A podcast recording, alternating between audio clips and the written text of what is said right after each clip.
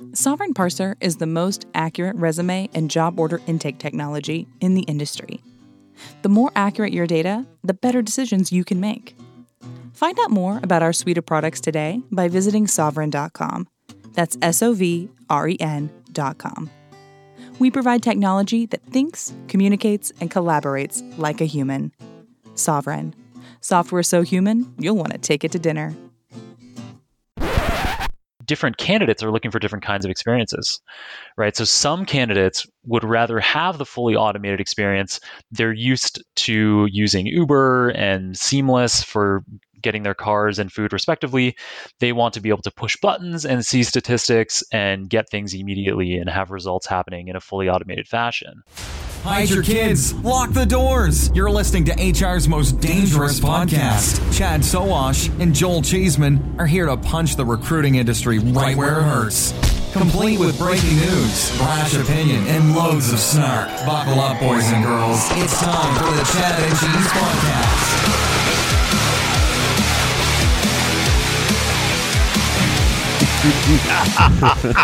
Oh yeah. We got a, we got a show virgin on today, Chad. What? Never heard the show, doesn't know us. We are going to have some fun with this one. Oh. All right, uh, uh, dude.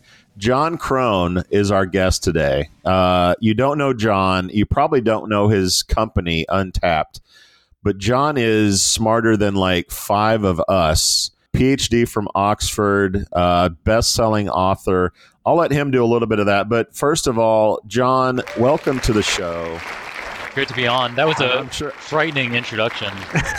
Yeah, I'm sure your PR person just said, "Hey, do this show, okay?" And you're like, "Okay, I'll do the show." So, uh, also, you're Canadian. So, again, we have a, a ten sorry rule here on the show. so you have to say sorry at least ten times. I, I will do my best. I'm sorry that I haven't already. Although I, I loved your uh, your pre-show comment that you've been in New York long enough that you don't say sorry That's for legit. anything. So I appreciate. yeah, when that. I when I when I first got here, uh, immediately I arrived in the train station and uh, I said sorry to someone and they took my lunch money, so I learned right away. Usually they look at you and say, "What the fuck are you sorry about?" was it a rat though? is what I'm curious about. It was a rat dragging a pizza slice. yeah, exactly, exactly. That's standard. That's standard. So, so I will, I will say, I, I, I enjoy the name. So, we're going to talk about your book a little bit, but the name, the name of the book is Deep Learning Illustrated. And when I see Illustrated, I always think of Sports Illustrated. So, I have to ask, do you have a swimsuit issue of the book?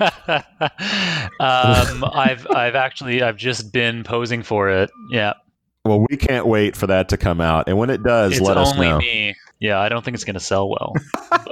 All right, all right, Jon. Let's. All right. In all seriousness, not really, but give us give us the scoop on you. Give us the scoop, maybe more importantly, on your company and what you do for them, Mhm. because Chad and I have been around for a long time and didn't know Untapt.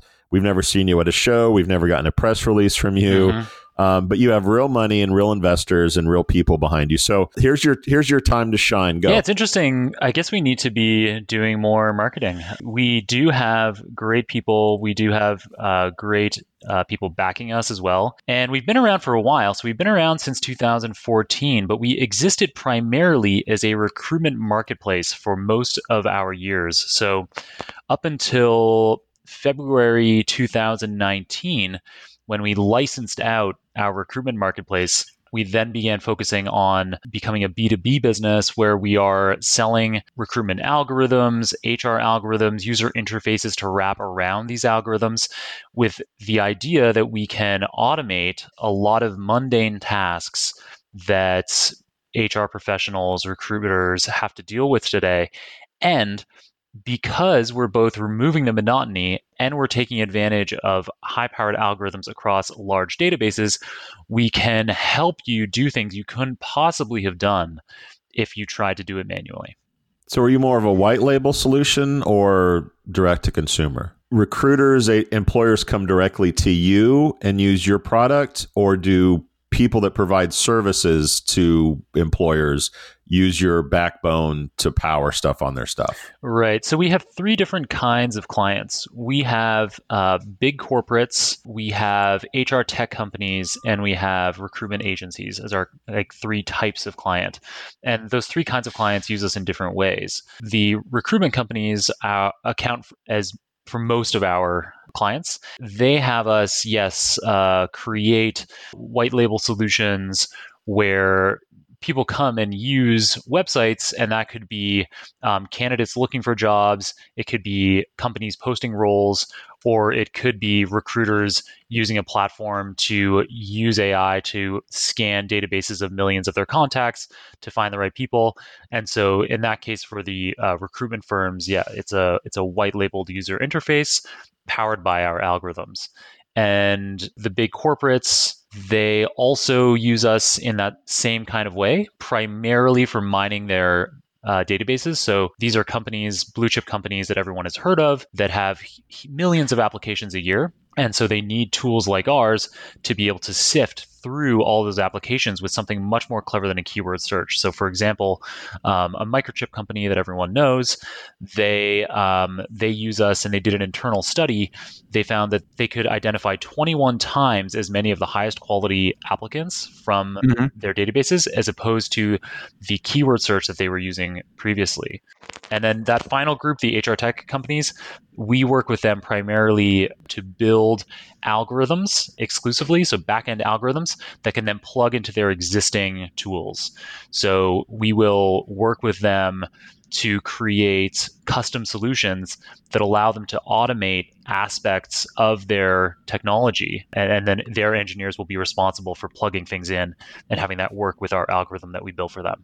So, do you have a, a consumer facing model so that uh, job seekers can come directly to you? Not anymore, no. Okay. Okay. So what's what's the actual purpose of Untapt? If you if you can focus on kind of laser focus on where your discipline is, what's your mission? Our mission is to automate as many things as we can. So we are, you know, we come from having that recruitment platform. And so we specialize primarily in recruitment and human resources today. What we do within recruitment and human resources ex- is expanding mm-hmm. all the time. So the kind of canonical algorithm that people are interested in from us is, um, you know, I have a job profile. I'd like to find the best candidates for that job profile. So this kind of job right. to candidate matching. But we also do candidate to candidate matching, where you can say, hey, I have uh, 20 great people on my staff. I'd like to find people just like them. And so we can we have an algorithm that can take as many profiles as you want. It could be one, it could be two, it could be 20, right. 200, whatever. And then we can average that into a particular kind of person. And then we can scan across their applicant database of hundreds of thousands of people or whatever and sort from top to bottom. Hey, here's someone who is 98% like that average of those 20 people.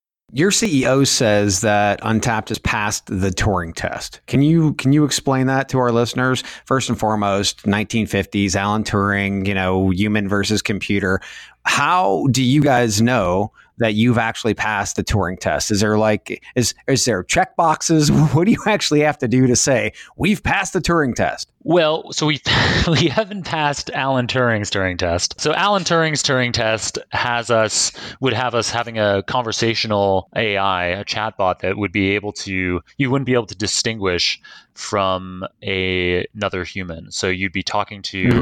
two different people or two different screens. One of them is has a human behind it, and the other one has a robot behind it. And if you can't tell the difference, then the uh, the algorithm has passed the Turing test. In our case what we did is uh, we've pitted our algorithms, which are identifying the appropriate people for roles and having them compete, having that algorithm compete against professional recruiters. Then we have, we put the results from the machine, from our algorithm, and the uh-huh. results from the professional recruiters in an envelope. And then we have um, other recruiters from that same firm. So in the results, you're actually talking about candidates. So the results are actual candidates, and you have candidates in two different envelopes: one fed from the computer, one fed from recruiters. Yeah, exactly, and ranked from best okay. to worst for a given role, and okay. then and then so we, and then we have a judge come in who was outside the room as the recruiters mm-hmm. worked,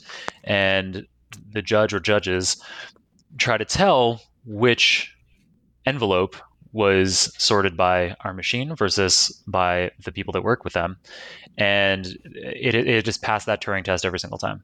Well, here's the quick question. I mean, here's the the best question. How long did it take the machine to sort through how many different candidates versus how long did it take the humans to sort through those candidates to get to that list? Because getting to the list is one thing, it's the journey of getting there and being able to cut all that minutia of bullshit. How long did it take to get there and how many candidates did they go through to actually get to the envelopes on the table? Mm-hmm. Yeah, Chad, I'm so glad that you asked that question. So it takes about suck up five minutes for our human recruiters per uh-huh. resume uh-huh. to figure out. So if if they if we give them six, it'll take them about half an hour to confidently sort six resumes for a given job. Whereas our algorithm can do uh, millions a second. I mean, it's uh, yeah, there's just no comparison. So, how long till you put all the recruiters out of business? Well, that isn't what we would do. We actually we're quite dependent on recruiters staying in business, and so what we're seeing is a shift from recruiters just manually sifting or just constantly every time they get a new requisition saying, okay, I've got a new requisition, time to mine LinkedIn for people who, you know, will raise their hand when I look for the word Python or whatever. We're seeing a shift from recruiters doing that to saying, oh, you know, we've already accumulated a database of hundreds of thousands or millions of people. And right now, all we're doing is keyword searching on it. Is there a more clever way that we could be mining this huge pool of data that we've paid so, for already. Yeah, exactly. That you've already put the time in. So and then yeah. and then we can apply a number of different algorithms. We can say, okay, first of all, here's a job description. Let's find the top people for this job description from your million people.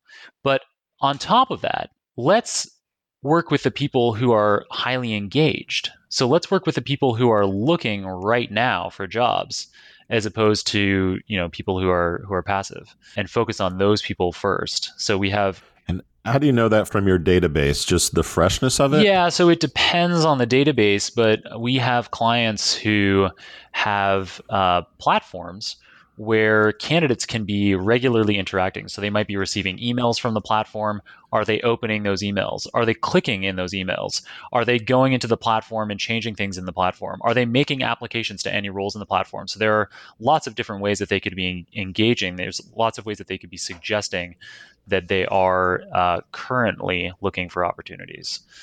How does AI solve the problem, or, or can it, to say, okay, uh, you know, I'm a business. I've been online taking online resumes for 20 years. You know, someone that applied in 2005 obviously has much more work experience now than they did in 2005. But so even though you can go back to that data point or that profile, it's pretty meaningless now, right? Or does AI have ways that it can, I guess, I don't know, forecast what that person is doing you know 10 15 years from when they first applied. Like talk about that. Yeah so we do actually do that kind of forecasting and we use that to help people uh, figure out you know if i'm at this point in my career i'm a data analyst and i want to be a data scientist what kinds of things do i need to be doing to be a data scientist? We can do that kind of forecasting. However typically we don't do that for this job to candidate matching like you're describing. Um, we've just baked in we've baked in parameters around recency of the experience. So uh, we wouldn't want to make assumptions. It would be just too fuzzy. You know if somebody hasn't updated their resume since 2005 they could just be dead. Um, you know there's no that's kind of dark Jon.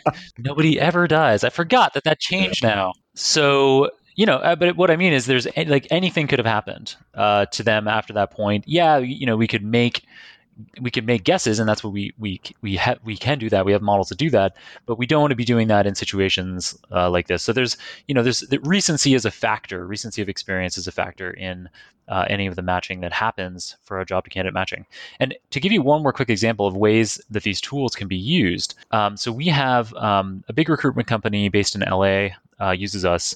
Um, they have hundreds of uh, recruitment consultants working for them. We've built a tool for them that works kind of like you can think of it something like the Facebook newsfeed, where there's tiles that come up automatically. So they show up in the morning, and um, based on say yesterday they had somebody that they forwarded for a role was invited to interview with that role. What our algorithm then does overnight is it goes and looks and says, okay, Chad was invited for this for this role. Um, who is like Chad amongst the millions of people in our database and is and who and who's also engaged right now.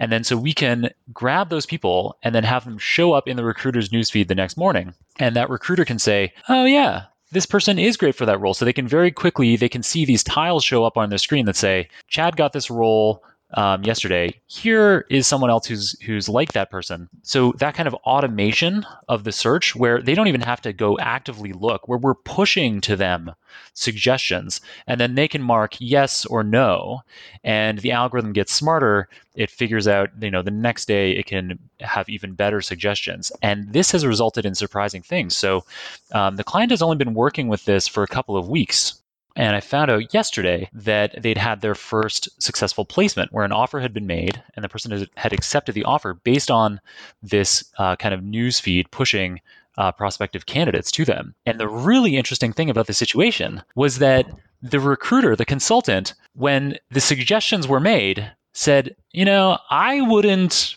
suggest these people for the role personally. The AI is suggesting with a very high confidence that these people would be good. And so he forwarded the top people, and one of them got an offer, and two others are interviewing right now. So, okay, so this jumps straight into I'm reading Malcolm Gladwell's newest book, Talking to Strangers, and it is pretty much an ode to not trusting human decision making, which is pretty much what you were just talking about. He talked about how gut feel and our humanity really trigger bad decisions. So, two questions Do you guys work off any of that science to, to be able to prove to companies that that, hey, look, let's get humans out of this decision making piece and allow the AI to do it. So, number one, do you do that? And number two, how does that not scare the shit out of recruiters and hiring managers? I mean, right out of the gate, whether you have it as uh, as uh, kind of like a, an education piece or not, AI still scares mainly recruiters and sourcers. How, how do you do you have that kind of data and provide it, and how do you not scare the actual human beings? So the with respect to that to that last point, from our perspective, we think that a human should be in the loop on these decisions. We like this idea of forwarding candidates like I just described, having those tiles in the newsfeed show up. I think that there is value. I think there's huge value, and I think there will be for a long time, for the foreseeable future. The human adds value, and they they add value not only as a decision maker, on whether the candidate should be forwarded for the role or not. Mm-hmm. But the piece that they're critical on and that we are absolute we are not going to have an AI that passes the actual Turing test for a long time. And so we need humans to be providing guidance to applicants and to be talking to clients and understanding what they're looking for. I mean clients so frequently they don't they don't want to take the time to produce the perfect job description that's going to get really good matches by an AI. They need a recruitment consultant to talk to them on the phone, hear what they're looking for, and either figure out the job description for themselves or just have some sense in their head of what that job description is like. And so our tools make all of that easier where the recruitment consultant now doesn't have to type out a job description after having listening after having been listening to their client on the phone.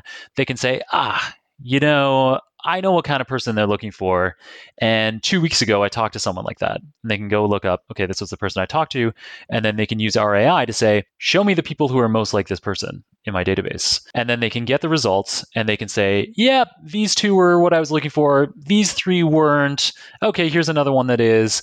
And then the AI instantly goes back out and based on those, based on that immediate feedback, can come back with even more precise uh, results for what the person was looking for. But if the science, if the science and the algorithms are so advanced, um, why even put the recruiter in the mix in the first place? If you know what the hiring manager is looking for from a skill set standpoint, why not just go ahead and push them straight to the hiring manager? Yeah, it's possible. And so we do. So some of what we do is creating these uh, fully automated platforms. And that's what our business was up until early 2019 solely was, you know, making a platform that uh, is automated in that way where the hiring manager sets up the job and you don't need a recruiter in the loop. But I, I think that the recruiter often adds value. They don't need to be there. Different candidates are looking for different kinds of experiences, right? So some candidates would rather have the fully automated experience. They're used to using Uber and Seamless for getting their cars and food respectively. They want to be able to push buttons and see statistics and get things immediately and have results happening in a fully automated fashion. But other people, they want that human experience. They want to talk to someone on the phone and say, ah, you know, this is what I have in my job right now, and I'm looking for something more like this, and I don't know where to look. And uh, so there's there's different people that are looking for different kinds of things. I I, I think that there is a place for total automation, and there are people that go with total automation. But I think that there's also a huge market still for for humans to be involved on the on the emotional and and social and conversational side of things in a way that an AI is not going to be able to replace for for years to come. I'm going to interject and interject and say that's where the bad decisions are made. the feelings and the gut feel. yeah, so I mean that is one big pile of shit. so yeah, but people people love making bad decisions. Um, I, I don't know if can. They do though, but that's not good for business. No, but so but so even in those circumstances, we can do things to help people make less bad decisions. So uh, our algorithm is unbiased. We have applied for a. Uh, oh, uh, here we go. Our algorithm is unbiased. We've rigorously tested it with uh, large test data sets to confirm that it is, and a huge amount of our time is spent ensuring that it is. And so we applied for our first patent this summer, uh, and that is on the bias-free nature, how we make our algorithm bias-free in this way. Uh-huh. And so that allows us to be making suggestions where we can be confident that there's no bias, that, that the recruitment consultant or the hiring manager is getting their suggestions uh, in an unbiased order. And then, if the user were to be completely biased in their decisions anyway, we could, although we don't have any clients that do today, we could mm-hmm. be flagging that. Uh, you know, if the data are there, we could have algorithms. And, and some of our clients who, you know, we have corporate clients who use our algorithms and then they, after the fact, they do uh, retrospective analyses, um, which they have been regularly carrying out for years to ensure that, you know, people of all uh, genders, races, and ages are getting a fair shot. Amazon killed its AI because it became extremely biased, right? It's recruitment AI, yeah. And uh, this is, I mean, this really, from our standpoint, presses the black box versus white box conversation from a regulatory standpoint.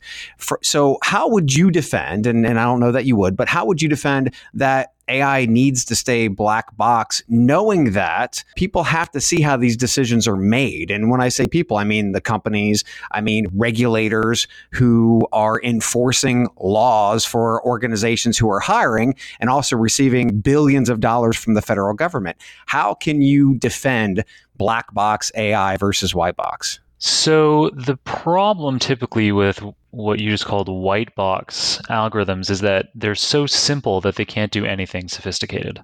So okay. a deep learning model like the ones that we use in production with our clients have tens of millions of different parameters that have been learned. So like the the artificial neural network, this thing based on the way that um, biological brains work, it has been trained on hundreds of millions of data points in our case, hundreds of millions of decisions as to whether a given person should be invited to interview for a role or not. Mm-hmm. And so hundreds of millions of decisions gradually tuning tens of millions of parameters in this neural network. So that's why, so it's not a black box in the sense that you can't go and look at every single parameter. You absolutely can. There's nothing hidden. But the thing is that with 10 million parameters, there's so many ways that the results interact. When you put in any imp- any given input, the way that those inputs interact to produce an output is very complicated. And so, it isn't that it's black. We can absolutely go in and look. It's just that it's complicated. And so we've developed tools, and there are lots of companies that have developed tools that allow you to go and say, okay, the machine has given us a result. We'd like it to provide some guidance on why it came up with this result. And so we, in particular, have used those kinds of techniques to uh, assess uh, bias in particular to say, okay, um, if uh, if we change some of the language on this resume um, so that it is uh, you know a resume submitted by a female applicant as opposed to a male applicant, how does that change the results? How does the algorithm work differently with it? So it's by doing that kind of analysis that we are so confident that our algorithm doesn't have biases. Jon, thank you, man. We appreciate it. Uh, for our listeners who don't know you or Untapt, where should they go to find out more? Yeah, so you can check out untapped.com, untapt.com. We have lots of case studies there of things we've done that'll give you concrete examples of the kinds of um, applications that I've described. Um, you can absolutely reach out to me, uh, Jon at untapt.com. There's no H, J O N at untapt.com. And uh, yeah, you can reach out on LinkedIn as well. And yeah, I'd love to talk to you about what you're thinking about. I'd love to hear about the data you have or the problem that you'd like to solve. And we would love to be the people that you work with to come up with a solution for creating the advanced model for doing it, as well as potentially the user interface around that model to have any of your users be able to use it in an easy way. Jon, thanks, man. Thanks, we man. appreciate it. Deep We out. Learning by Jon Krohn. We out. Thank you for listening to podcast with Chad and Cheese. Brilliant. They talk about recruiting, they talk about technology, but most of all, they talk about nothing. Anywho, be sure to subscribe today on iTunes, Spotify, Google Play, or wherever you listen to your podcasts. That way, you won't miss an episode. And while you're at it, visit www.chadcheese.com. Just don't expect to find any recipe for grilled cheese. It's so weird. We out. How much do you understand the future of finance? I'm Jim Marous, a top 10 banking influencer and host of the podcast Banking Transformed, where we dive deeply into the rapidly evolving world of banking and financial technology. Join me as I interview industry experts, thought leaders, and innovators as they unravel the latest banking trends, disruptions, and game changing technologies reshaping the world of finance. Redefine your understanding of the banking ecosystem. Subscribe now to Banking Transformed, available wherever you get your podcast and now available on YouTube.